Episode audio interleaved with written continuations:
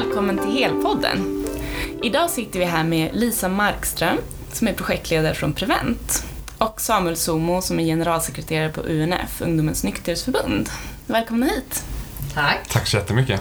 Väldigt kul att ha er här. Det här avsnittet kommer handla om det verktyg som Prevent använder sig av. Prevent har tagit fram ett verktyg kring hälsofrämjande ledarskap. Lisa kommer berätta lite mer om det här verktyget och hur man kan arbeta med det som chef och ledare. Och jag undrar om du skulle kunna berätta lite kring det här. Ja, det gör jag gärna.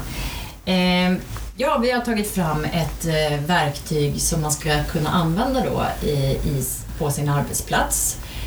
Där syftet är att man ska få inspiration, att man ska kunna plocka de delar som man känner det här är någonting som jag har nytta av och liksom komma och gå lite grann in i det verktyget.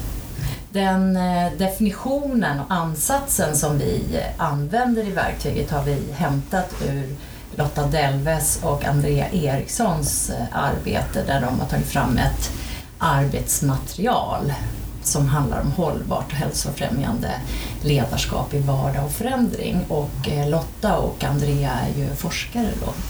Mm. Så att, ja, syftet med verktyget är ju att man ska få inspiration, få igång dialogen på arbetsplatsen och få konkreta stöd för hur ska jag göra i min vardag för att få det här att fungera. Mm, och det handlar då om systematiskt arbetsmiljöarbete. Ja, det ligger ju i grunden och sen har vi då identifierat ett antal områden som vi ser som centrala att jobba med. Mm. Vi har också med oss Samuel från UNF. Mm. Och din roll kommer ju vara att prata lite kring ungdomar eller den unga civilsamhällets roll i det här. Mm. För det ser ju lite annorlunda ut än den vanliga arbetsmarknaden på många sätt. Verkligen. Har du några konkreta delar som du tänker att det brukar skilja sig åt? Alltså jag tänker att en väldigt konkret del är hur otroligt mycket man brinner för sitt jobb och det man gör. Men också att ofta så är det här ens första jobb när man jobbar inom civilsamhället, eller unga civilsamhället och ungdomsrörelsen. Och många som blir chefer för första gången eller ledare på en sån position gör det för första gången. Och för att man kanske haft ett brinnande engagemang i organisationen, jobbat länge och sen får ta en sån ansvar liksom. Så jag ser verkligen hur det är.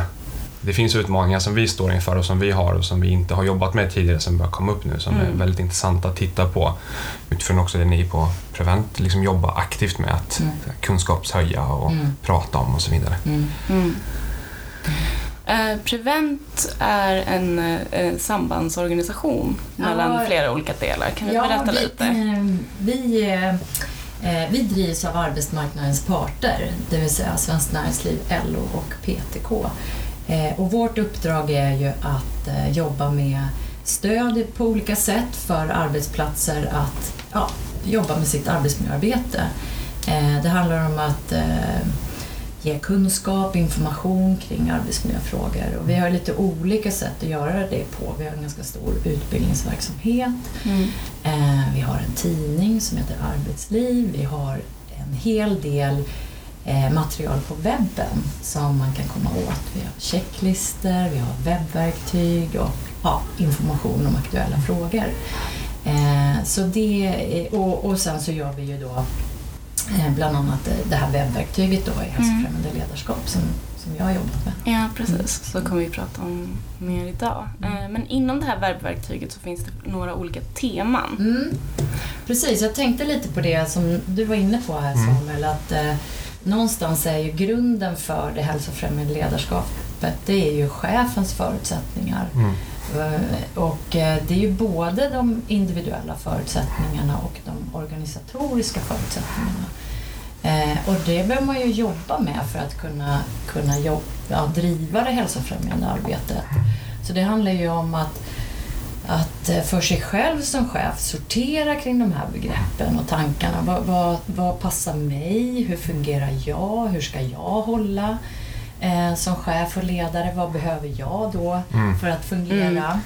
Och också det organisatoriska då. Vilket mandat har jag? Vilket ansvar? Hur ser förutsättningarna ut för mig? för att kunna agera och jobba hälsofrämjande. Och jag skulle säga att en nyckel som jag tror är central i det här, det är ju att man faktiskt jobbar med att stanna upp och sortera och reflektera. För man kan staka ut en väg och en ledstjärna, och det är jättebra. Men det händer saker löpande, och då behöver man på något sätt också stanna upp, fundera, ta lite omtag och se det som en del i sitt eget hälsofrämjande arbete. Mm. Jag vet inte hur du tänker.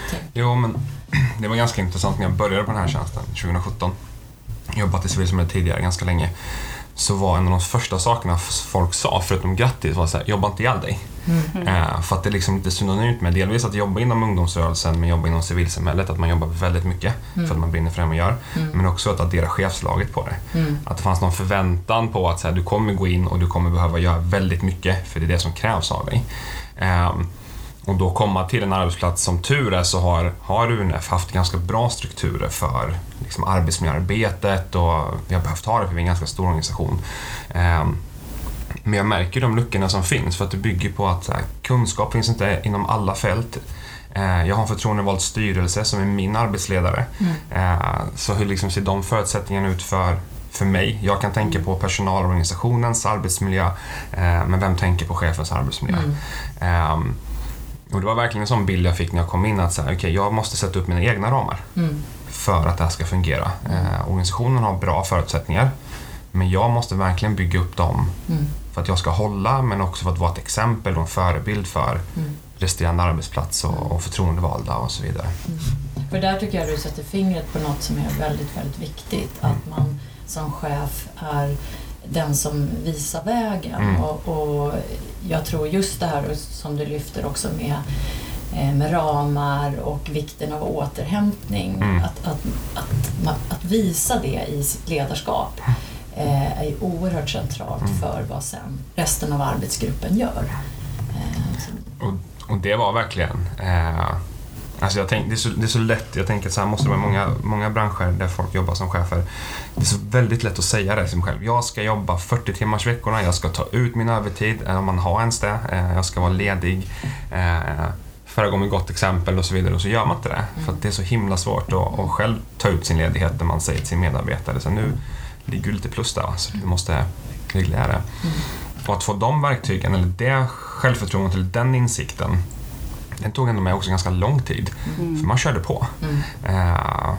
Och så här, det funkar ju. Liksom.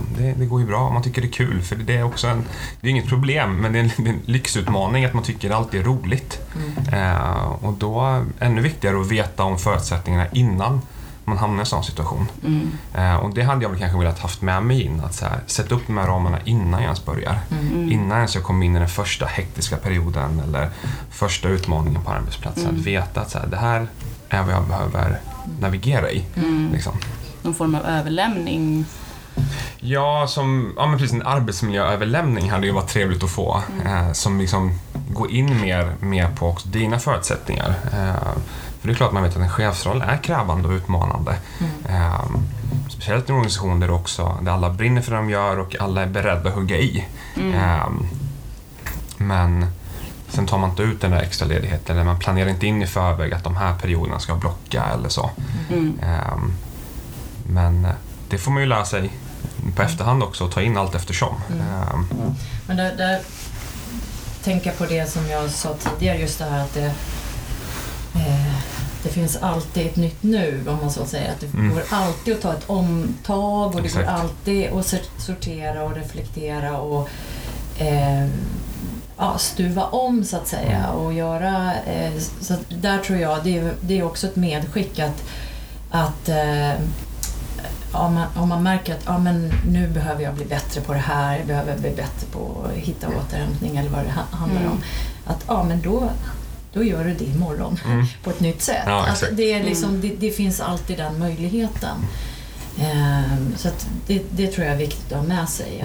Och det tänker jag är ju någonting också, man tänker på hälsofrämjande arbete, så ligger ju det i sin natur också, att man bygger på det som fungerar och försöker stärka det. Så det kan man ha med sig hela tiden, att vad bra, jag reflekterar över att mina ramar eller mitt upplägg kan justeras, vad bra. Mm. Att man och också signalerar det till de man jobbar med, att det är bra att hitta saker som man kan utveckla. Det tycker jag är en stor del i det hälsofrämjande perspektivet. Mm. Jag tänkte fråga lite kring de här verktygen som du jobbar med.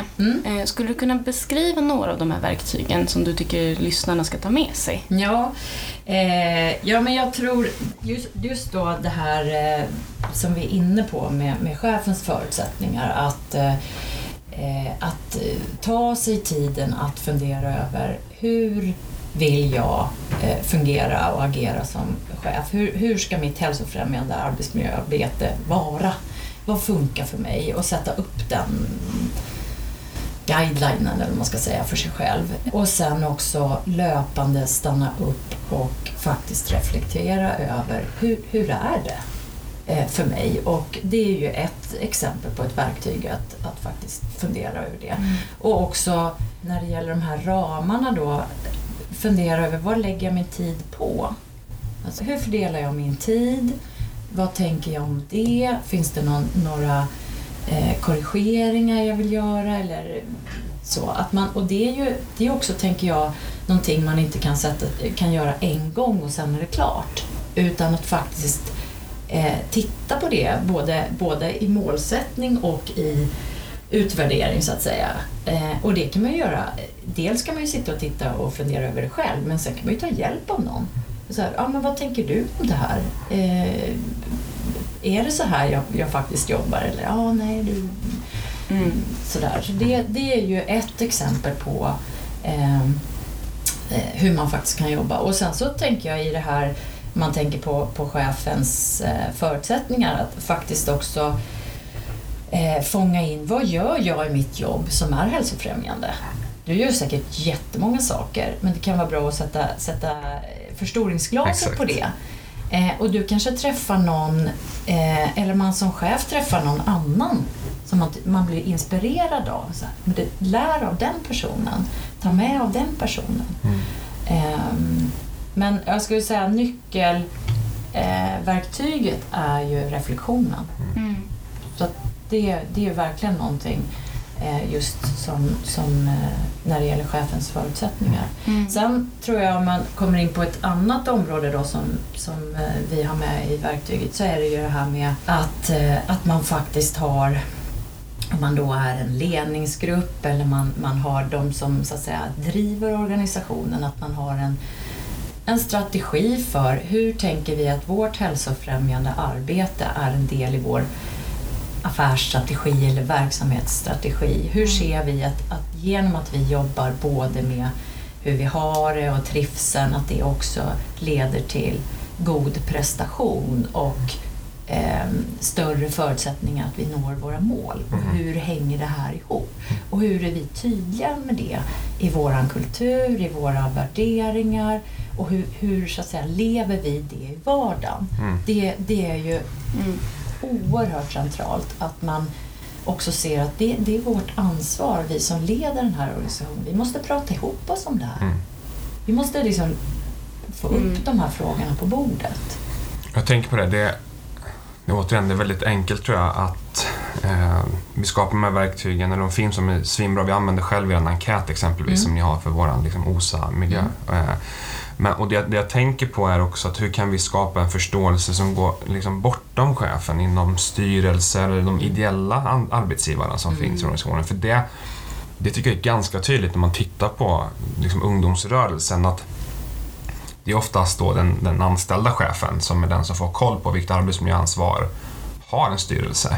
För de litar också på att den kompetensen finns där ju. Och då tappar man den här delen med att då hinner jag kanske inte fokusera på reflektionen, utan måste jobba med det förebyggande som ska ge verktygen för styrelsen att agera, så att jag får förutsättningar och får ramar så att jag kan ta det vidare då. Och det är ju intressant att titta på också utifrån, så vad ger de här verktygen för förutsättningar, vad nås idag de ideella arbetsgivarna av för, liksom, stöd och verktyg förutom det som kanske den anställda chefen bidrar med. För att, som du säger, reflektera och ha tid för reflektion är ju en bärande nyckel i väldigt mycket verksamhet. Vi är ju ganska kassa själv på att utvärdera saker. Vi måste stanna upp mer. Och hur skapar vi den kulturen av att stanna upp, titta och fokusera och sen agera ut efter det liksom. Ja. Och jag skulle vilja lägga till i det då, att stanna upp och också och leta efter det som faktiskt fungerar och hitta de här fröna för. Vad är det som gör att vi mår bra på våran arbetsplats? Vad är det som gör att vi utvecklas? För att vi behöver sätta lyslampan och fokuset på det. Hur kan vi jobba än mer med att få det här att växa? Men reflektera även det positiva och inte bara det negativa. Ja, jag tänker i det hälsofrämjande perspektiv så handlar det ju väldigt, väldigt mycket om att fokusera på det som fungerar bra för att få det att växa. Jag har en sån här litet mantra i mitt huvud, boost, bättre, bäst. Att man ska hitta det som fungerar för att det ska bli bättre, för att vi sen ska bli våra bästa jag, både som individer och grupper. Så att det är liksom hela tiden, alltså hitta det här, ja men det här fungerar bra. Boost, boost, bättre, bäst. Och liksom ha de glasögonen på sig.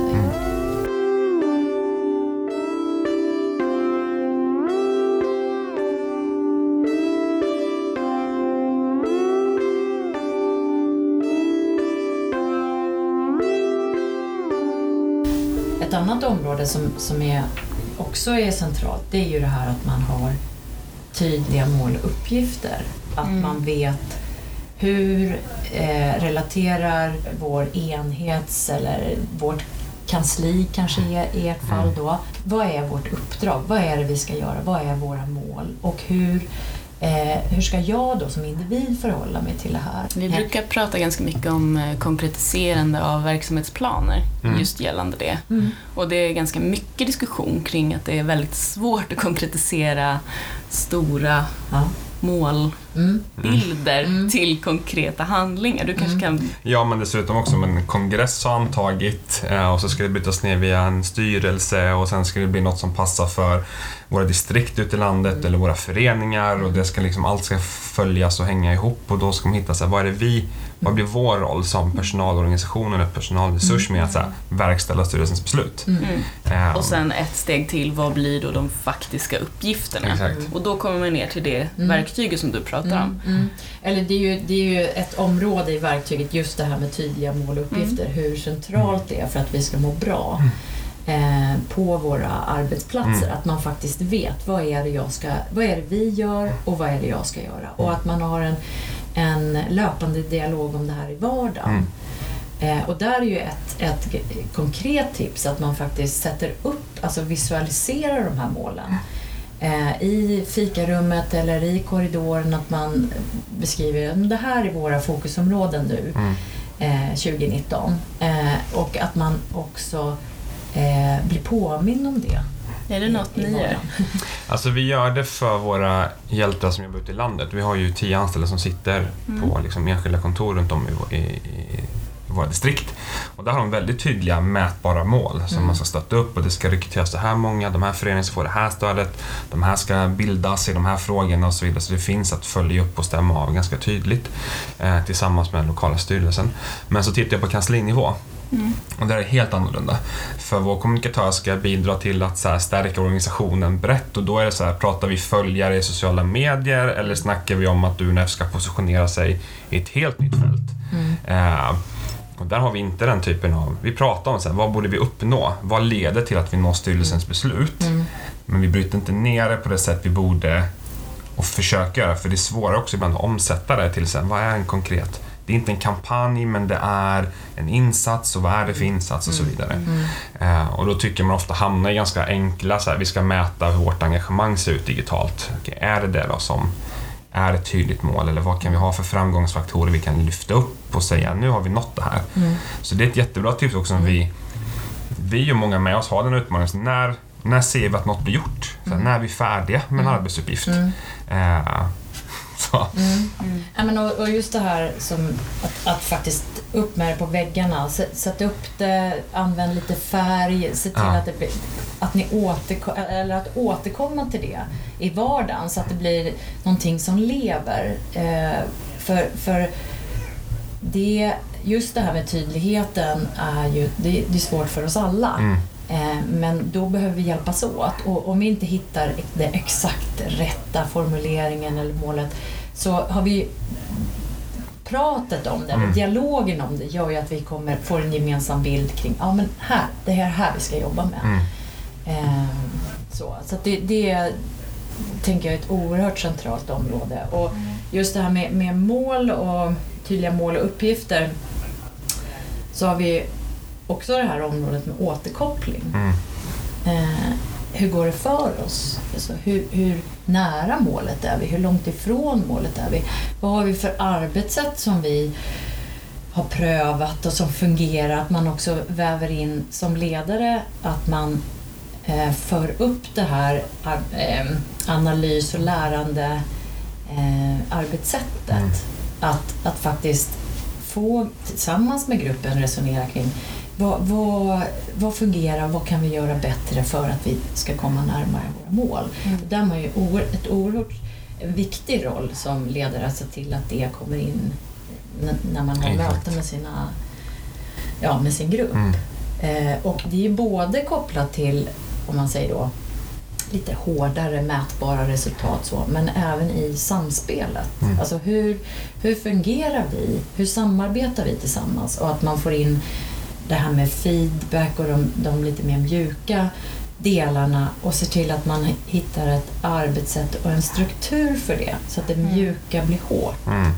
Förstår ni hur jag menar? Att man vet att vi kommer att prata om vårt samarbete.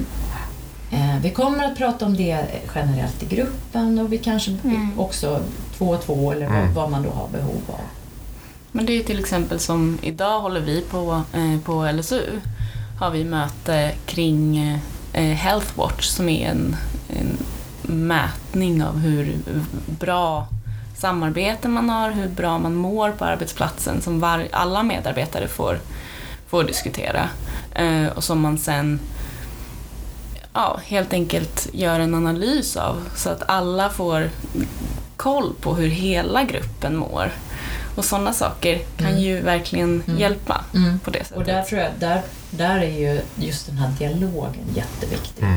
Att man pratar med varandra, men för att också så här nyfiket undersöka vad kan vi göra mer av för att vi ska få det ännu bättre på vår arbetsplats eller i vår grupp.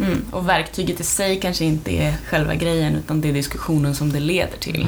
För det är ju när vi har dialogen och när vi pratar och analyserar, det är då vi lär oss, det är då vi utvecklas. Och precis som ni lyfter där, så vi måste prata om de typerna av frågor för att det också ska bli en naturlig del i arbetet, för att idag är det ju inte det, eller vi har inte för vana att göra det, tittar jag på oss, att lyfta om det och sätta in tid för reflektion, eftertanke eller för utvärdering, att man pratar om det mer. Vi ska snacka om de här delarna, eller vi har regelbundna avstämningar där feedback är en punkt vi lyfter tillsammans. Och det har vi kört nu ett tag hos oss, att det finns en punkt som handlar om feedback, och det vi lyfter är att det ska finnas utredningstid, just för att vi måste prata om det, glömmer vi bort det. För det är liksom, det fastnar inte, det är så konstigt så här, det fastnar inte i vår liksom ryggrad, vi ska göra det här, utan då, nu kör vi nästa puck, och så kör vi nästa puck, och sen så håller vi på så. Och så glömmer vi bort att ta alla lärdomar och fira det som har gått bra och så vidare. Och där finns det faktiskt förslag på en metod som man kan jobba med i webbverktyget, som heter att arbeta med feedback. Och där finns några enkla frågor som man kan, ett underlag som man kan använda. Så jobbar man med det själv först, individuellt, svarar på några frågor, och sen så samlar man ihop det i gruppen genom att alla får berätta om sina tankar om de här frågorna. Och sen att man då som ledare också sammanfattar och samlar ihop det som har kommit fram, och att man också bestämmer en tid för när ska vi prata om det här igen. För ofta blir det ju så att i sammanfattningen så kommer man överens om saker som man tycker att ja, men det här ska vi förändra eller utveckla. Mm. Och att man då hittar, det är ju oerhört viktigt att man också då som ledare följer upp det här. Då får man ju precis det här du är inne på, att det blir någonting löpande i, ja, naturligt i arbetsmöten. Ja, men det ska vara lika naturligt som du tar lunchrast på en dag. Alltså så här, det behöver finnas där att det här är en del av det vardagliga arbetet vi gör. Mm. För att det sprider ju sig, om vi tittar på vår sektor, det sprider sig sen till kanske hur vi jobbar i arbetsgrupper med ideella. Att man får med sig den hållbarheten där och lyfter upp det och ser att så här, mitt arbete jag gör, det blir inte bara liksom, nu är vi klara, nu går vi vidare. Utan vi stannar upp och så tittar vi på det. Och sen så lär jag mig ännu mer utav det. Och att det finns alltid någon som har med sig där i bakhuvudet att så här, nu, vi ska göra den här kontrollen. För att det ska hjälpa oss att göra något ännu bättre nästa gång. Boost, bättre bäst. Liksom. Jag tänker på det här med det långsiktiga arbetet som det ändå blir av att okej, man lär sig av den saken och så lär man sig av nästa. Men många inom ungdomsrörelsen är ganska nya på sina tjänster. Organisationerna kanske är nya. Så det är mycket, vad ska man säga, bakgrundsinformation som kanske inte har hunnit tas fram ens i organisationen. Hur tror du att det påverkar Lisa? Jag tror ju att hur ny man än är så att säga, så har man saker som man kan ta avstamp i och bygga vidare på. Så att jag tror att, och jag skulle vilja säga att när man är ny, då kommer man ju då är man nyfiken, man har man observerar väldigt mycket. Det är verkligen en tillgång, skulle jag säga, att använda det i ett utvecklingsarbete. Vad har du uppmärksammat? Vad ser du? Vad är dina reflektioner? Det är verkligen en källa till bra inspiration och framfart. Så att, jag tror att jag tror inte att det är ett hinder, tvärtom. Jag tror att det är en faktiskt källa till framgång, att man kommer med nya ögon, nya perspektiv och ser och uppmärksammar saker som några som har varit på en arbetsplats kanske inte uppmärksammar på samma sätt längre. Så man behöver bli påmind. Sen kan det ju vara så att som jag förstår på din fråga, att man är helt nystartade. Men än mer viktigt att man då pratar ihop sig kring hur vill vi ha det här, vilken typ av kultur ska vi ha, hur ger vi varandra feedback, hur jobbar vi mot vad är våra mål, hur följer vi upp dem? Ja. Och jag tänker ganska mycket på att vi behöver ha en grundplatå som både den ideella sidan och den eller personalorganisationen får, som är liksom samma typ av information. För att, precis som du säger, det finns massa verktyg, men vi har inte koll på det. Nej. Det nås inte, det kommuniceras inte till oss som målgrupp, för att så här, vi är en liten del av den sektorn liksom. Men att på lång sikt, för att få till en hållbar utveckling och en hållbart liksom arbete med det, så tror jag vi måste utbilda både våra förtroendevalda så att de kan möta upp då chefens liksom förväntningar på styrelsen, men också tvärtom kan vara den som säger, har ni tänkt på det här? Och kan genomsyra det i alla sina liksom olika nivåer. För att ideella möter ju personal ute i landet och tvärtom då. Så jag tror det är den långsiktiga delen. Men också de nya som kommer in, att ha någon form av arbetsmiljööverlämning eller någon typ av diskussion kring så här, vad har vi för rutiner kring de här sakerna? Pratar vi om att vi ska utvärdera? Pratar vi om att i projektarbeten inte bara prata ekonomiska resurser utan också tidsresurser? Och vad ska det ta att liksom göra det här tillsammans och så vidare? Så att väva in det långsamt i allting. Men jag tror jättemycket på att informera så att kunskapsnivån är på samma nivå i grunden, och sen så har ju såklart kanske chefsidan ett ansvar från lagstiftning och vidare att ta vidare det. Men att det behöver nå oss. För det gör inte informationen idag. Och det är tråkigt, för att det blir väldigt, vi glöms bort lite grann i det arbetet liksom. Nej, men det är jätteviktigt att se att så här, det är ju olika förutsättningar beroende på var man jobbar, och just det här med att man har många ideellt aktiva och folk som egentligen jobbar utan ersättning påverkar ju väldigt mycket både vilken möjlighet de har att helt enkelt göra sitt jobb, men även många andra delar. Ja, och vad de får möjlighet att ta till sig att gå en arbetsmiljöutbildning om de skulle behöva det. Vad kostar den och så vidare. Vissa är knutna till en arbetsgivarpart och arbetstagarpart, och då skulle man kunna gå en utbildning därigenom. Men vad kostar det för en ideell organisation att skicka någon på en 2 dagars arbetsmiljöutbildning? Det är inte många som har råd med det, för att man knappt har råd med att ha en anställd liksom. Och då kan man ställa sig frågan, ska man ha en anställd eller inte då? Men det är ju så våra förutsättningar ser ut då.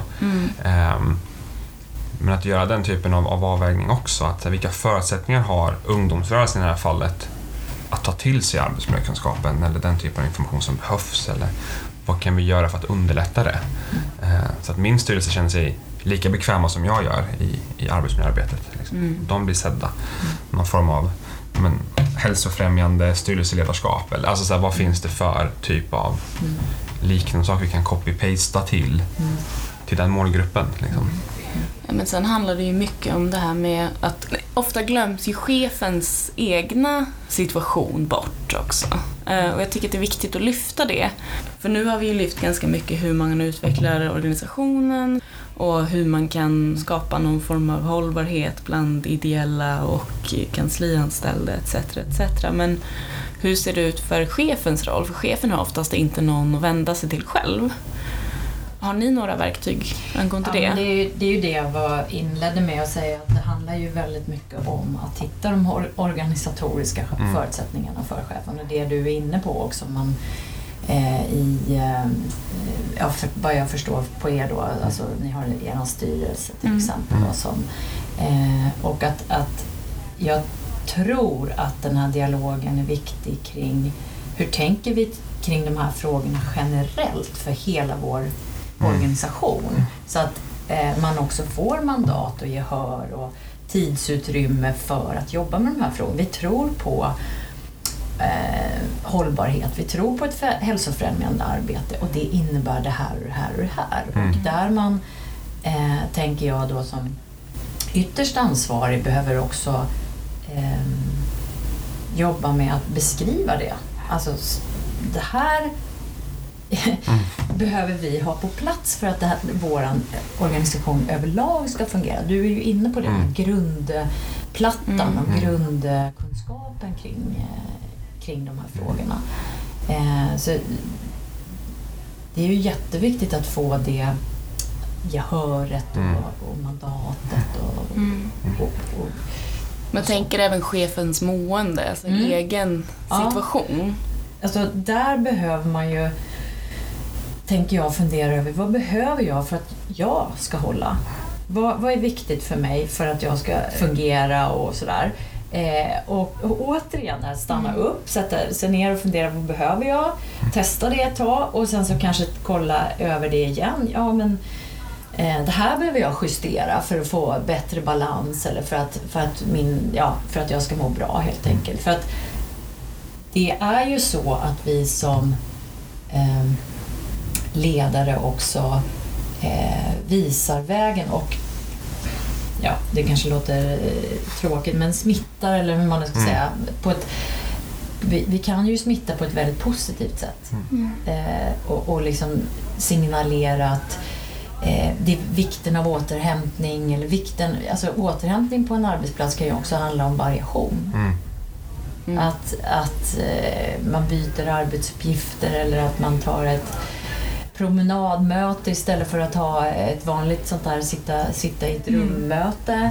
Att man men det finns många delar verkligen. Det finns många delar, och jag tänker jätteviktigt att man också hittar sina egna ledstjärnor i det här. Vad är viktigt för mig för att jag ska vara hälsofrämjande eller ha det bra. Så egentligen så hör det ihop, att är man hälsosam i sin egen roll så smittar det av på organisationen, tänker du? Ja, jag tänker verkligen så. Och jag tänker att det handlar ju om de här delarna som vi har varit inne på med mål, det handlar om uppföljning, det handlar om att jobba med att hitta strategier, alltså Så att, och sen så skulle jag verkligen vilja slå ett slag för det här med återhämtning. Mm. Att man månar om det. Och att man pratar om det. Hur får jag återhämtning på ett bra sätt?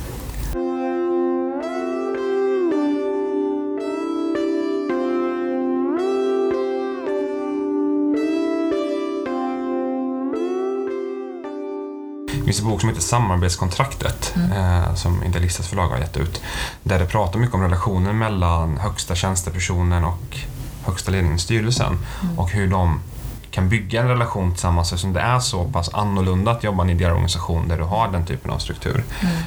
För att också prata om våra förväntningar kring det, att jag som chef förväntar mig att det finns en förståelse för min återhämtning och att jag inte alltid kan vara tillgänglig med högsta tjänsteperson, och då känns det också tryggare att kunna lyfta de frågorna, problematisera kring dem, men också vara så här, men vara stolt över att vi möjliggör att en arbetsplats där man kan vara ledig efter toppar och så vidare.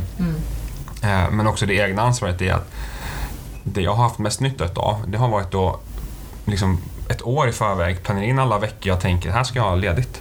Den här weekendledigheten ska jag ha. Den här veckan ska jag jobba halvtid bara. Och göra det och anpassa sitt jobbschema efter sin återhämtning lite mer.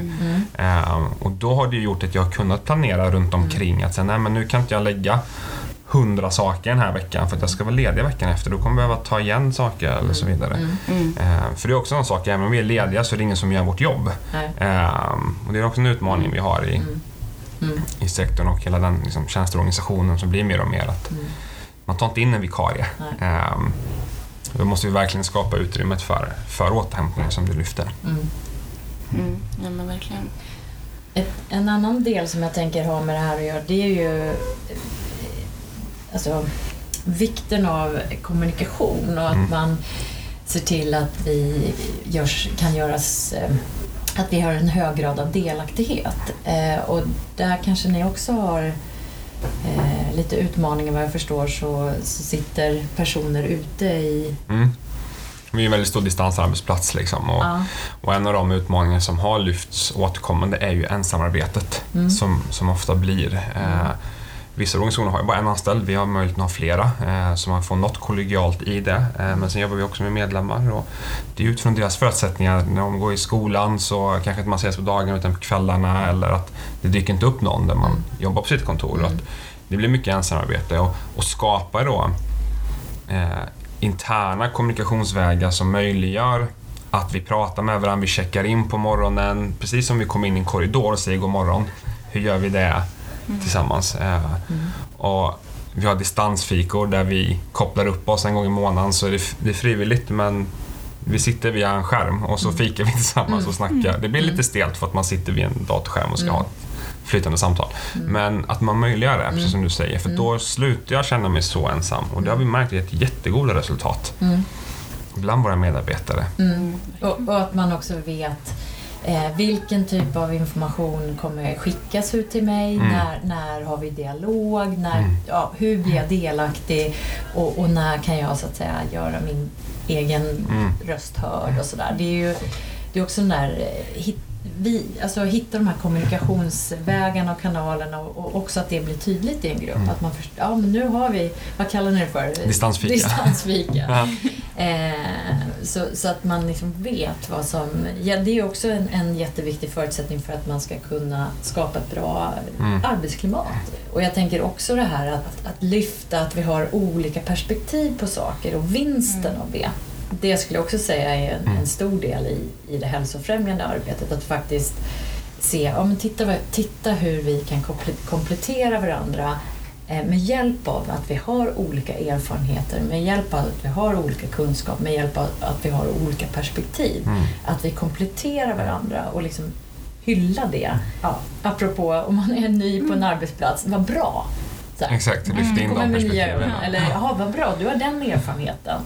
Titta hur det kompletterar och vi får ett nytt perspektiv. Ja, men också hur skapar vi en dynamisk så här, arbetsplatsdialog som inte bygger på att jag frågar dig bara någonting, jag har ett ärende, utan jag kan slänga ut någonting som går till alla. Och när vi började med vårt interna kommunikationsverktyg så hade vi liksom kanaler uppbyggda efter vad vi, så här, korridoren eller klassrummet vi bygger, från att vi jobbar mycket i skolan. Men i klassrummet kan du ställa frågor som alla kan hjälpa till att svara på. Eller i fritidsgården som en kanal. Där kan du dela roliga memes och giffar och skämt och artiklar och prata som om du vore ett fikarum. Även fast du inte är det. Jag ska säga det också utifrån.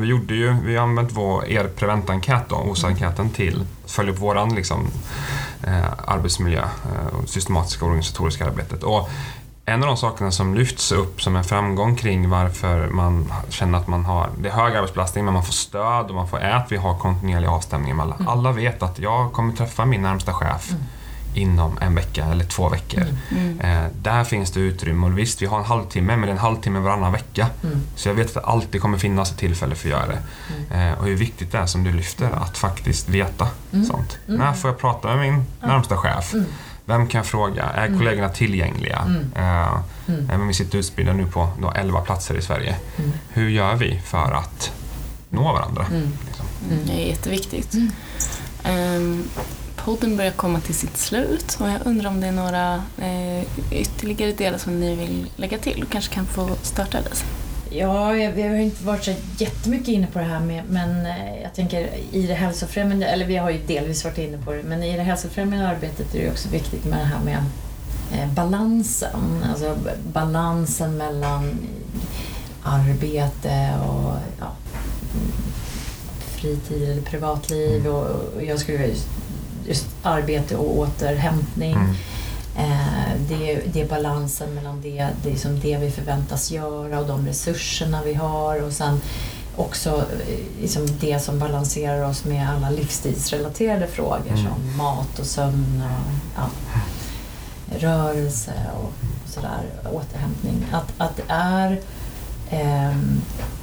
det här med balans är också väldigt centralt i hur vi faktiskt har det på i våra arbetsgrupper. Så att det är liksom ett område som vi har berört på olika sätt, men så i vårt webbverktyg har vi 6 områden, och nu har vi liksom, vi har tangerat alla 6 områden.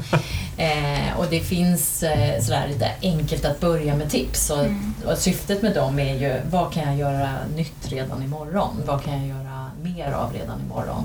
Och sen så har vi då olika metoder som man kan använda, till exempel det här vi var inne på, feedback. Men då finns det ett arbetssätt och en metod och ett arbetsblad man kan använda för att jobba med det. Och det finns för alla de här områdena som ni har varit inne på. Har du någonting du vill lägga till? Ja, men alltså jag tänker, det finns så mycket bra där ute som typ är kostnadsfritt och som ni tillhandahåller, så använd det. För vi i de ideella organisationerna, ungdomsrörelsen, det är svårt att lägga ut 10 000 på att gå en arbetsmiljöutbildning. Det finns inte de förutsättningarna. Men prioritera, lägg ner tid på att söka upp de här möjligheterna som finns. Och sen kan jag väl önska att att det kommer saker som är mer anpassade utifrån ungdomsrörelsen och civilsamhället framöver. Men att ta tiden att sätta sig in i de frågorna öppnar upp för att man får mer tid framöver. Och en sak vi lyfter på i vår personalgrupp när vi pratar, hur ska vi koppla bort jobb från och fritid, hitta en balans på arbetsplatsen. När vi har raster kan vi liksom koppla bort jobbet. Och att börja prata om saker än gjort som inte är jobbrelaterat på sina fikaraster, för att också på arbetet börja så här kort, sakta liksom separera. Sen är det svårt. Vi älskar ju det vi gör, som många gör, och då pratar man mycket om det också. Men planering är verkligen att skapa tid, sätta sina egna ramar. Jag vill verkligen bara förstärka det, att det har hjälpt mig jättemycket. Planerar in, jag ska vara ledig ett år i förväg, och sen får det liksom anpassas efter det, eller de här perioderna ska jag inte ha några möten alls, så att man börjar jobba med det, för att kanske man får tid för att reflektera. Man behöver boka in det, för annars blir det inte av liksom. Absolut. Jag vill göra lite reklam för LSUs framtida digitala plattform också, där vi samlar massa olika verktyg som man kan jobba med, just systematiskt arbetsmiljöarbete, hur man hittar, hur man kan skriva olika rutiner mot stress etc. Det kommer ut innan nyår, så vill bara ge en heads up för det också när vi ändå är här. Jag är jätteglad att ni har varit här idag. Tack för att ni kom hit. Tack för att jag fick komma. Ja, tack för att jag fick komma. Det var jättetrevligt. Jag hoppas att vi har framtida samtal igen, och att våra lyssnare går in på er fina hemsida och liksom ta med sig av de här tipsen som ni båda har gett. Tack så mycket. Tack.